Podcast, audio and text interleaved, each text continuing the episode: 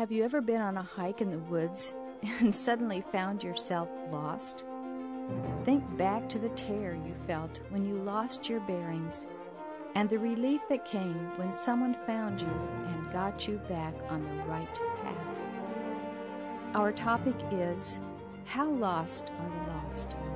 And Dave Wyrtzen, our Truth Encounter study leader, begins our lesson with an incredible story about his dad who got lost in the fog on Schroon Lake in upstate New York. Listen and discover how you can become part of the most exciting search team in the whole world. Every Wednesday night at Word of Life in the summer, they have a campfire service. It's the highlight of the week, and that's where they have the missionary challenge, and that's where they encourage the kids to dedicate their lives completely to the Lord. And, and my dad, that was his big service of the week. But when he left that service, my dad lived four and a half miles down the lake. And ordinarily, he'd jump in this big Century speedboat, and you could hear the distinctive roar of that big Century engine propelling him down the lake. Now, all that Dad needed to do was to go out of the boathouse, turn to the left, and head south, straight down the lake. Look at his compass, you know, keep it straight on the 180, and he'll just go straight down south and get home. And there's a buoy down there, and he'll be fine. But this night, for some reason, there was another buoy that was just about a quarter of the way down the lake, and he decided that he would turn on that buoy. And so instead of going straight down the lake in a kind of a foggy, dark night, he made a sharp left turn. I don't know why in the world he made it, but he made it. He thought he was going directly south. He was very sincere about the direction that he was going. He was very confident that he was going home. But in reality, as he pulled on the power of that speedboat and began to pull the boat over and, and begin to accelerate, he was accelerating towards disaster because instead of going south, he was going straight east and he went full barrel about 30 miles an hour right into the shore threw him right out of the boat, right over the front of the windshield. He was knocked out, kind of, and then he kind of walked around. About 20 minutes after this, my mom starts to get really worried, and she starts to call people, and she's asking, Where in the world is Jack? Where in the world is Jack? Well, they begin to go combing. You know, the boat drivers get out their boats with massive searchlights. They begin looking over the shore. And finally, after they search for maybe an hour or so, they see the beautiful speedboat about 15 feet up on the shore, up on the rocks. My dad, they can't find him. They run up on the shore thinking he's been killed. Suddenly, he comes straggling out of the woods. And the first thing he said is, Don't you ever tell my Marge my wife. Don't you mention one word about what happened. And second of all, I want this boat out of here by the morning, and I want all of you to zip your lips up about what happened. Showed you a little bit about my dad's character, you know. One other thing he mentioned, didn't we have a great campfire? You know, here's a guy that almost got killed, crashed his speedboat right into the shoreline. He's talking about the great campfire that they had. But what I want to understand about that story is my dad was really sincere. My dad thought he knew where he was at, but in reality, he was terribly, terribly lost. Terribly lost. And he didn't know it. In fact, he pulled out all the power in that speedboat. He cranked it up to 30 knots. He thought everything was going great, but he was heading for disaster. And it was only by the grace of God that my dad wasn't killed. As we look at society today, as we look at the world today, I think that my dad blasting through that fog in the speedboat represents where a lot of your friends are, where a lot of people are in the world.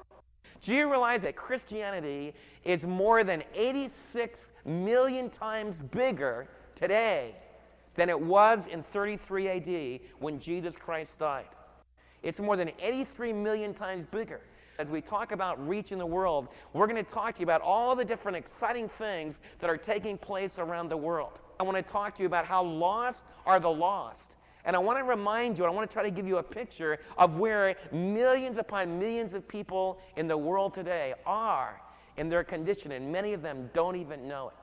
Do you realize that nine out of every 10 people in the world, nine out of every 10 people in the world have never had someone sit down with them and in a loving, sensitive way that they would be able to understand, share what Jesus Christ did for them. Nine out of every ten people in the world. Many of you have heard the gospel over and over again. Many of your friends in your school have heard the gospel over and over again. But nine out of every 10 people in the world never have the opportunity of hearing a loving, understandable, sensible presentation of the gospel. There's another group of people, one out of every two people live in, the, in, in a culture or in a tribal situation where there is no evangelizing church. In other words, one out of every two people in the world live in a community of people where there's no church that's trying to reach out with a message of the gospel, and unless, and unless someone goes from the outside, unless someone comes to them from another culture, there's no way that they're ever going to hear about Jesus Christ. You see, many of you might be sitting here today and saying, well, you know, I think the days of missions is over. I think the days when we need young people to get really excited about going into other cultures is over. Because after all, who are we to think that we can change their behavior? Who are we to think that we have something we need to give them? I mean, after all, don't they have their religions? Don't they have their beliefs? Don't they have their customs? And shouldn't we honor them? Isn't it just another form of American imperialism or British imperialism to, to take the gospel and to think that other people need to hear about Jesus Christ? And so across the United States today, there's all kinds of people that think there's no need out there in the mission field. And it all comes down to one basic question Do we believe that the lost are really lost?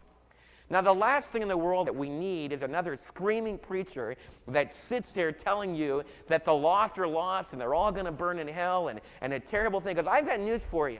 I don't have any idea in my own thinking, in my own evaluation, in my own analysis of things, I don't have any idea what's going to happen when someone dies. I can't figure it out through my reason. I can't figure it out through my chemistry background. I can't figure it out through the philosophy books that I've read. And I want you to know that I'm not going to tell you as some bigoted, narrow minded preacher that I'm the one that decides eternal destiny. But I do know someone that does decide eternal destiny. I want to just share with you from my own heart that I know that I'll make a journey one day into that realm, whatever is out there. And I want to try to talk to you about who we're going to face and how He's going to evaluate us and what the criterion of judgment is going to be. Because whether we like it or not, reality is reality. You see, my dad thought he was going in a great direction. My dad thought everything was fine, but in reality, he was bombing toward the shoreline that could have killed him. And it's very possible that there are millions upon millions of people in the world that are bombing through life. And we can say, well, everything is fine. And I think even in our own schools, because I don't want you to think just of the Hottentot that's way out there in Australia somewhere or in Africa somewhere, but I want you to think about the people right in your school, right in your community, right in your job. There's people that are lost, and many of them don't even know it. And we need to ask the question how lost are the lost?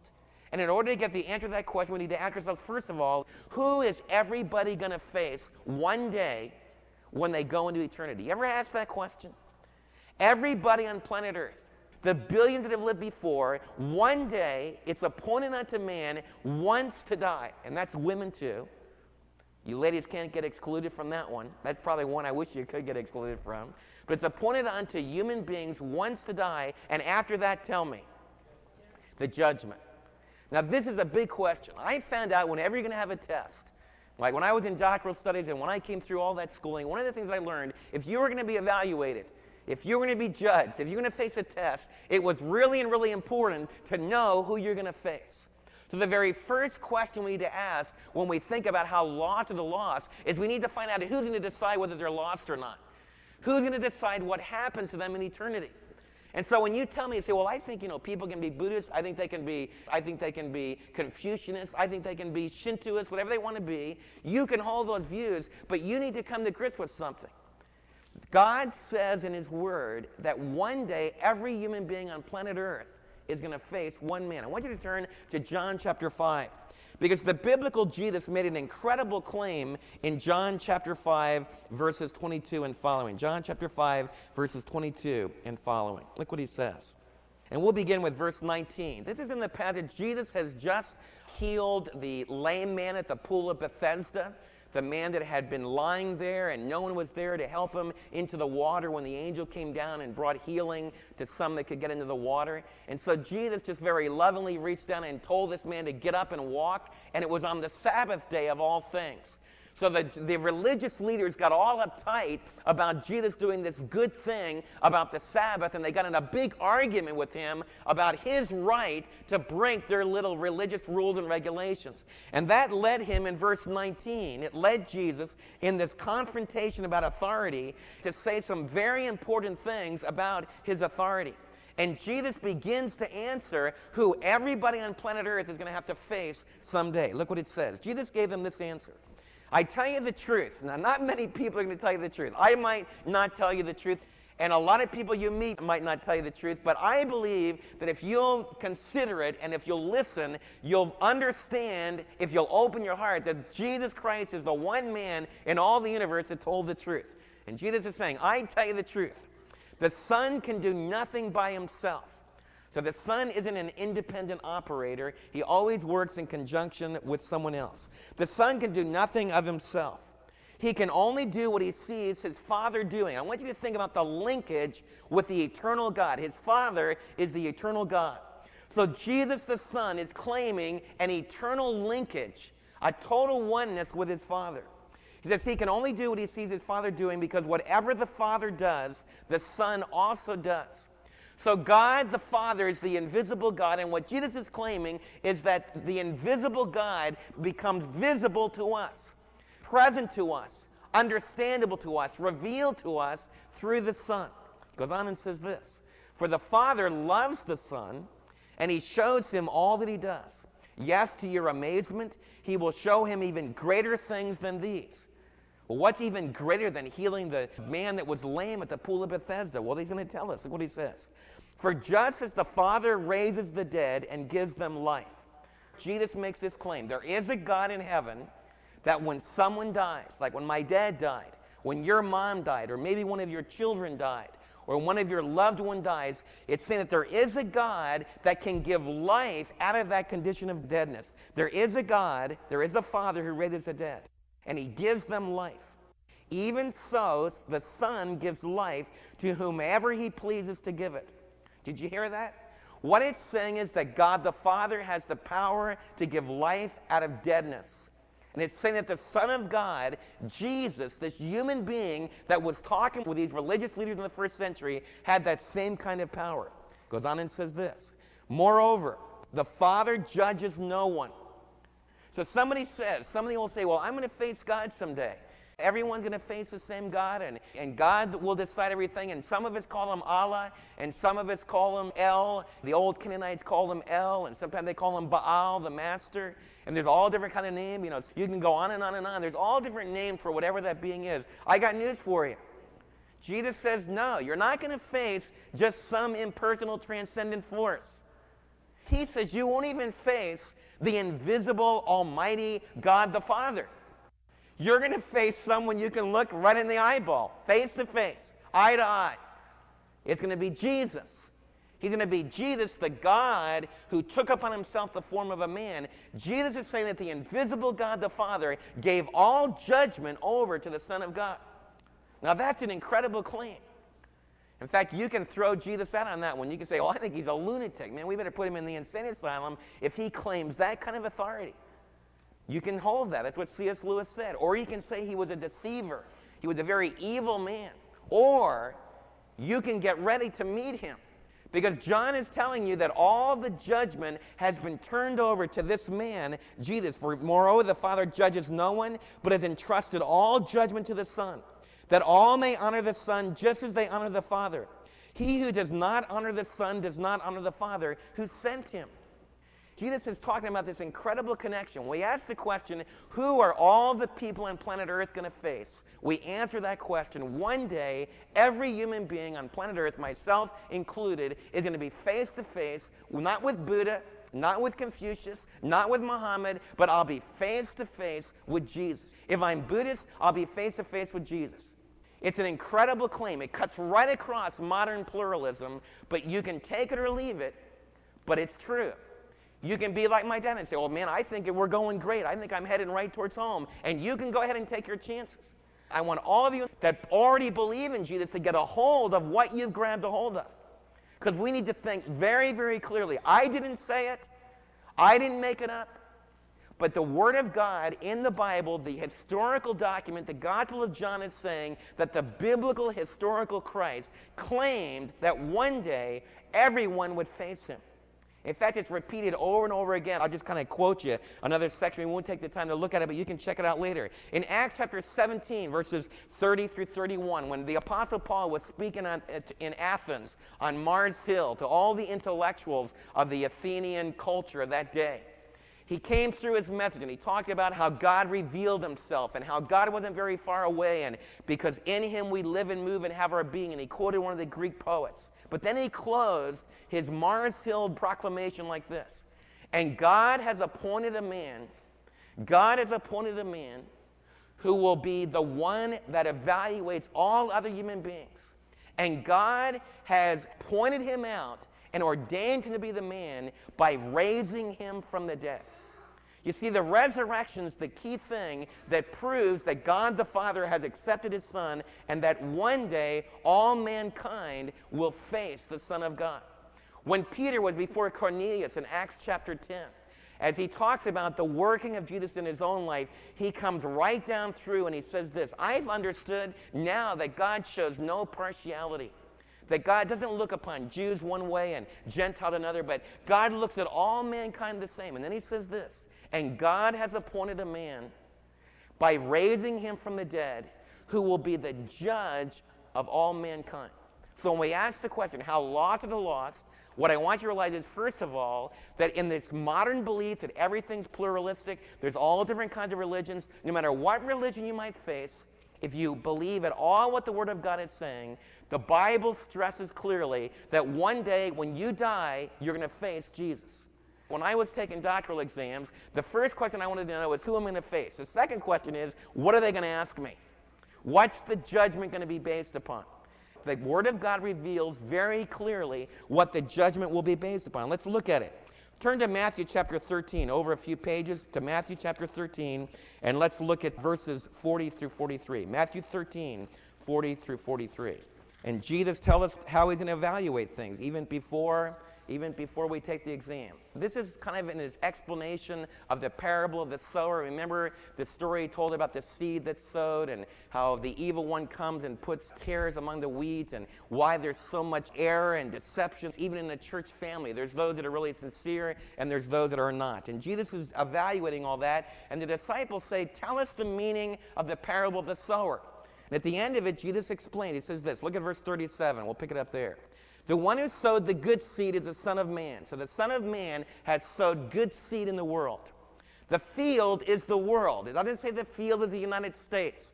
The United States was hardly even thought of in the ancient world at this time. So it's not an exclusive Western thing, okay? The field is the what? Everybody tell me.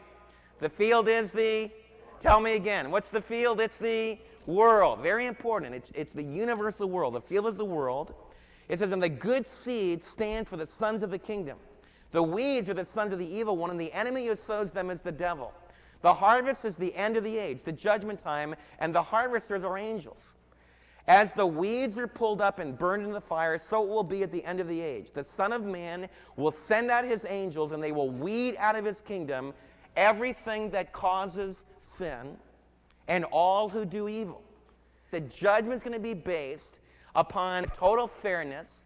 It'll be based upon a total understanding of what's in all of our lives. And it says something really powerful. Anyone that causes anyone to sin and all who do evil are going to have this happen to them. They will be thrown into the fiery furnace. And I even hate to read this. I didn't say this. In fact, I would never speak to you this way. But it says that those who cause others to sin and those who do evil themselves, they will be thrown into the fiery furnace where there will be weeping and gnashing of teeth. But there's a contrast. But the righteous will shine like the sun in the kingdom of their Father. He who has ears, let him hear. Now, what is Matthew saying? He's saying that everyone that causes anyone else to sin, In other words, for example, if I'm working with my little brother, when we were, you know, as we start to grow up in our teenage years, and I say, "Come on, Ron, you need to go with me, man. Let's go down, and we're going to steal a little bit of produce, get some fruit, and we'll steal some candy bars." And I cause my brother to shoplift. I cause him to sin. It says that I become someone who's caused someone else to sin. It talks about if I've done evil, if I've done evil. So as I evaluate my own heart, what the scripture is saying is one day I'm going to face the Son of God. I'll face Jesus. And as I face Jesus, as he looks into my heart, if I've caused others to sin, if I've caused others to do evil, what's going to happen to me? I'm going to be thrown into a place of suffering. Now, that's a heavy duty thing. He doesn't say he's going to grade in the curve. He says, you know, evaluate total justly. In fact, let's look at some verses that talk about the fairness of this. It will be absolutely fair. Turn to Matthew chapter 16, verses 26 and 27. It says here, For the Son of Man is going to come in his Father's glory with his angels, just like we learned about in the previous pageant, Matthew 13. And it says that when he will come, he will reward each person according to what he has done. I tell you the truth, some of you who are sitting here will not taste death before they see the Son of Man coming in his kingdom. The phrase I want you to see, he will reward each person according to what he's done. Some of you that might not have ever received the gospel, you're sitting here saying, you know, I think I'm as good as the next guy. I think that I do as many good works as the next guy. And you're probably right. What I want you to know is that one day everyone will face Jesus as the judge. Number two, the judge is going to evaluate every one of us totally in fairness. It'll be totally impartial, and he will evaluate all that we've done. And those that have done good, those that have done good could go to heaven. And those that have done evil are going to be lost eternally. It's, it says that those who have caused others to sin, those who have done evil themselves, they're going to be lost. That's what the scripture's saying. Now hang with me. Because some of you that are sitting here are saying, well, that's what I believe. You know, I believe that the good people are going to get there and the bad people are not. But I want you to stop and think about yourself. Because I need to think about myself. As I put Dave Wyrtzen in this scenario, I'm going to face Jesus, and Jesus is going to evaluate me totally fairly. You know, to be honest with you, I wouldn't even want Mary to evaluate me. You see, if I sit in Mary, this is going to be based on pure justice, goodness, Man, haven't I been a good husband? And haven't I been a good person? You see, Mary knows me better than anyone else, and I wouldn't, I wouldn't fare very well. I'm probably not going to make it. You see, she knows when I teach you something and then I don't live it during the week. And so she would have to say, Yeah, there's times when Dave's inconsistent. She would also have to know that there's times when I watch a TV show that I tell you you really shouldn't watch something, and I sit there and gloat at some immoral TV show. And every one of you have probably done that at one time or another, too. And Mary knows there's times when I might do that, and it would be wrong. And so I do a foul deal. I, in Greek, it's phaulos. I do a foul deed. I do a wrong deed. You see, I'm just like you. But I'll be honest with you, the truth of my own heart, I don't even want to face Mary's judgment, none other than someone that knows every single detail of my life. And it's with me in my every thought. That's what Jesus is saying. So if you're sitting there going, you know, I think everyone's going to be all right, and I think in the end everything will turn out great, just think about your own heart. Think about close friends that you have. Think about what people are really like. Don't believe that nostalgic, sentimental kind of stuff. Think about what people are really like. What the Word of God reveals, the Word of God is the one place today that I think is really telling us the truth.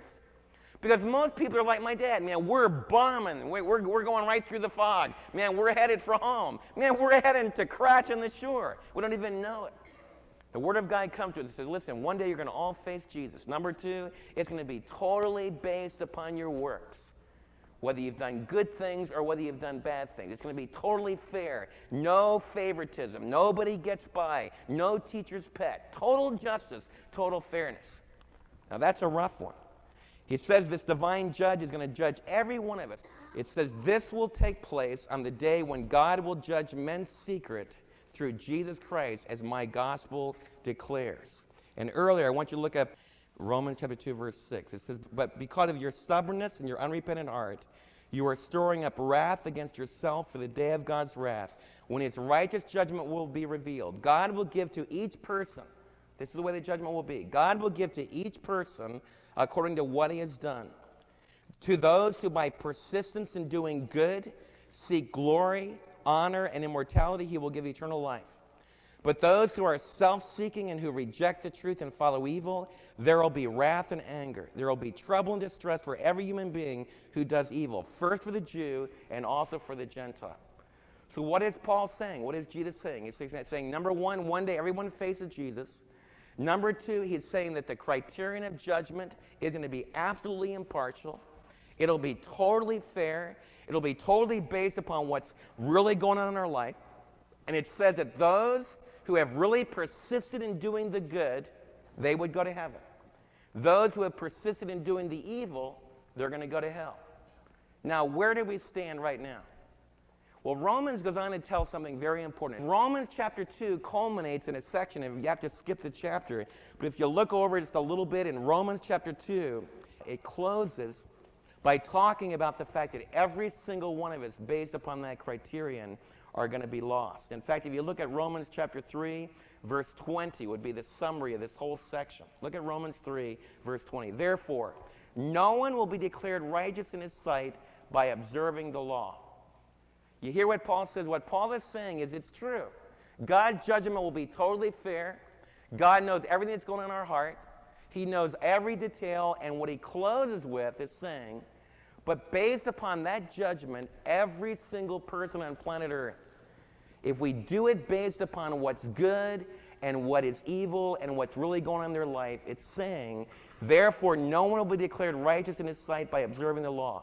Rather, through the law, we become conscious of sin. What the Bible reveals about human beings is, and Romans chapter 1 describes this. You say, well, Dave, how could anyone be lost? What about people that have never heard about Jesus? What the Bible reveals is that everyone can hear about God the Father. Everyone can look at nature. Psalm 19 says that every single day when the sun comes up, every single day when the sun comes up, you can begin to know about the God. You can know He's all powerful. You can know just looking at your own personality, Romans 1 tells us, you can know that he's not a thing, he's not an it, he's not just a, a metal idol or something like that. He has to be a personal being that, that can think, feel, and decide. Romans chapter 1 says that you can know a whole lot of things just by nature that everyone can receive every day. But you know what Romans 1 describes? Romans 1 describes exactly what happens to our friends at school exactly what happened in some of your businesses, exactly what happens in your life. People can have knowledge of God. They can have the truth of God and they willingly decide to suppress it. They willingly decide to hold it down. I have this illustrated again and again. A lot of you have heard me teach day in and day out and year in and year out. But you know what? As soon as you start to sin, as soon as you start to sin, you know what you do? You disappear. You don't want to see me. You don't want to talk about the Bible. You get angry with your friends that are trying to teach you the Bible. Sometimes they'll tell you, oh, you know, those people are unfriendly. You know, those people didn't reach out to me. You know, I'm just not into this Bible thing. I'm not into this Jesus thing. But you know, I want to tell you, just honest to goodness, what the truth is. Often the truth is that someone has chosen to do wrong. And when you choose to do wrong, you suppress the truth. Do you understand the power of that? You hold it down. You don't want it to express itself. And so I'll have people, suddenly, people that ate with me, they had breakfast with me, they, they came for counseling times, they were a close friends. Suddenly they don't want to have anything to do with me. Man, that used to really, really bother me. And it still bothers me, but, it, but now it bothers me for a different reason. I used to think that I'd blown it with my personality, that I had bad breath, or maybe I didn't use the right cologne, or that maybe there was something wrong with the whole personality this whole church. But as I grow older, I'm getting, getting honorary. I'm also getting a lot more realistic. You know what I realize? If you do wrong, if you do wrong, the last place you want to be is with someone that'll tell you. You know what the scripture is saying? Like, I have dear doctor friends of mine. I've seen it happen just in the last few weeks. Dear doctor friends of mine will do surgery, and they'll expose that someone's really, really sick. Someone really has malignancy. Someone has real cancer. But you know what the people will do? I've seen people just look at them and say, It's not true. And they'll get furious at the doctor. They'll even go to another doctor. And if you look hard enough, you can probably find a doctor that would say, oh, yeah, you ought to eat grapes from now till eternity, or you ought to eat raisins, or you ought to eat seeds, or you ought to go down to, to Mexico, whatever it might be. You can do all of those things, but there will be a dear surgeon. There will be a dear surgeon that's saying, listen, if we don't radically deal with this, you're going to die. And I love you enough to tell you the truth. You got a malignancy. You're really sick. You need to do something about it. And all the sincerity in the world doesn't make you get well. When you're being attacked by a malignant disease, you got to fight for everything you're worth. And you need to do the radical things that a physician says that you should do. We could debate about what really should be done for malignancy, but the Word of God undebatably declares what needs to be done for the malignancy of our soul. Look what it says in verse 21. It says, But now, this is the great good news. It says, But now a righteousness from God apart from the law has been made known, to which the laws and the prophets testify. Everybody have it. This is such an important verse. Look at verse 22. This righteousness, this goodness, this righteousness from God comes through faith in Jesus Christ to all who believe. There is no difference, for all have sinned and they fall short of the glory of God. You see, based upon Jesus' judgment of our life and our own strength, we all sin and we all fall short of the glory of God. Children, this is what this Awana verse means. It means that everybody, when they face God's impartial, righteous judgment, they're going to be lost. They are lost. They're going to be cast aside from God's presence. But there's great good news. There's a great good news for you and for the world. It says, But through the faith there is no difference, for all have sinned and fall short of the glory of God, but, and they are justified freely by his grace through the redemption that came by Christ Jesus. Christ, God presented him as a sacrifice of atonement through faith in his blood.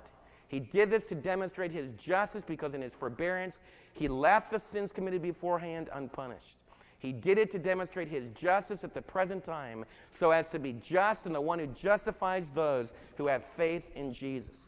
What the scripture is teaching us is this based upon the righteous judgment of God, how lost are the lost? They're completely lost. One day, they're going to face Jesus as their judge.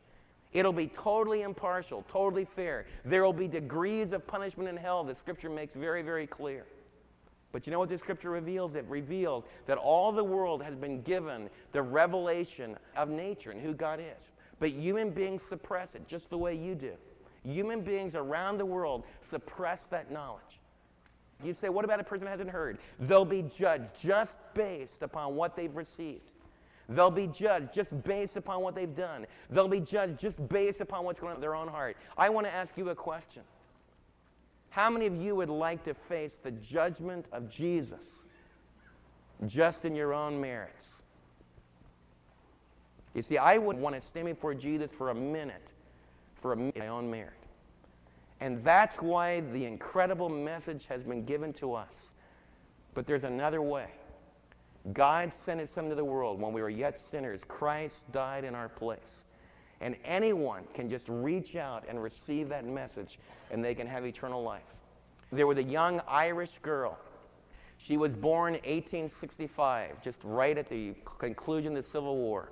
She was born into Ireland, where the only hope that most girls would have to be is to try to hook a man and be able to raise a family. And none of that came to Amy. None of that came to her. She couldn't attract a man, and, and she just wasn't getting along that well. In fact, a lot of people thought her life was going to be a failure. But you know, Amy started to get a hold of the fact Christ died for our sins, Christ died for the world. She started reading the Word of God, and there was a mighty movement in Ireland and in England at the day. And people from all over, young people from all over the world, especially from that part of the world, were being challenged to go and take the gospel into all the world. She was burdened to go. And so one of the very first places she went to was Japan. When she got to Japan, she adopted the Japanese style. She found out that the, the people she was trying to talk to were a lot more interested in her Western clothing they were in her than in her message. They didn't care less about the gospel. And so Amy put on a kimono and she began to relate to the Japanese. But in just six months, she got sick. And when she got sick, she had to leave and she had to go with her mission to Shanghai, of all places, China, for her furlough recuperation. In Shanghai, she felt called to the Lord to go to Sri Lanka and she was facing the challenge of learning a completely new Asian language. But then her mentor back home in, in England got very sick. A man named Robert Wilson got very sick. And so she came back to England to take care of him because he had a stroke. Other people were saying, This girl's a failure. She jumped from one plate to the next. Maybe some of you young people are like that. Maybe some of your parents are scratching their heads saying, Man, what in the world's going on with this 23 year old, this 22 year old? Well, Amy was like that. And then she felt called of the Lord to go to India. And she arrived in India in 1895. When she arrived in India, in southern India, her fellow missionaries said, Amy will make it for six months. That's it. No hope. She'll make it. Six months, she'll be back home. She's already failed in Japan. She's, you know, gallivanted around the globe, even in this Victorian era. She's not going to make it. But Amy began to slug it out in an Indian culture that treated women like dirt, treated women just like pieces of property and she wasn't making any headway. She adopted the sari just like she did in Japan. She started adopting the dress. She started to build on an idea like, oh Lord, help me to care. Oh Lord, help me to help other people to care. And Amy began to care for the people. And little did she know that from 1895 until 1901, the Lord was preparing her for a great challenge. Because in 1901, a girl named Pina came to her off the street. This dear little girl had already run away twice from the temple area. You see, in India of that day, they would take a young girl when they were just little babies, and the, some of the parents would dedicate them to temple prostitution. And these little girls would be raised in the temple. And when they reached puberty, rather than having the joy of a family that would love them and challenge them to purity, challenge them to wait till they had the partner that God wanted them, all the precious revelation that we have in this family right here, these temple leaders would cause that girl, in the name of God, in the name of religion, to become a temple prostitute. And she would be used up by the time she was in her mid 20s. And then she would just be trashed on the dregs of Indian society. This little girl came, young girl came to Amy. And she and her fellow missionary faced an incredible challenge. The people in the village said, You can't keep her. The temple leaders came and said, It's our custom, it's what we believe. And if Amy believed like a lot of you believe, well, you know, we all have different customs, and some people believe in Jesus, some people believe in the Indian religion. If we believe like that, then Amy would have taken that little girl and would have said, You can go back because that's your religion. And everybody needs to do what their religion says. But Amy didn't believe that like that. Amy believed it was the powers of darkness. It was foul deeds. It was the power of the adversary, the evil one, that caused people to even develop a religious system that would abuse little girls like that. And little Amy said, Because of the love of Jesus, this little girl needs to stay with me. And that began what became the Dohnavur Fellowship and Amy Carmichael, this girl that wasn't going to make it, that wasn't going to make it in India, ministered for over 50 years in that country. And when she died, she was known, this single girl named Amy Carmichael was known as the Amma of India, the mother of India. You know why?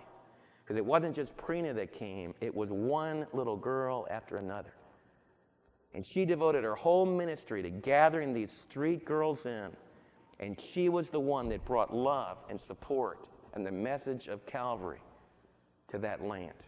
And Amy Carmichael's life, when I was in high school, when I was in a Christian high school down in Florida, every day we would begin reading a little book.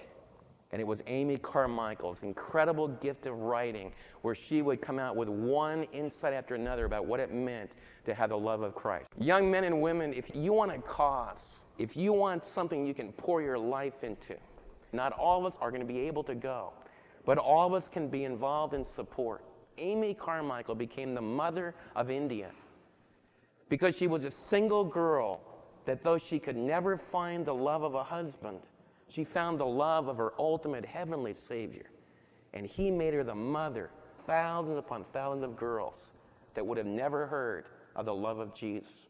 And her life is still having impact today. When you look at the needs here, they are minuscule compared to the gigantic needs that are over there. God wants us to have a passion to reach this lost world with the gospel of Jesus Christ. But that begins right here at home.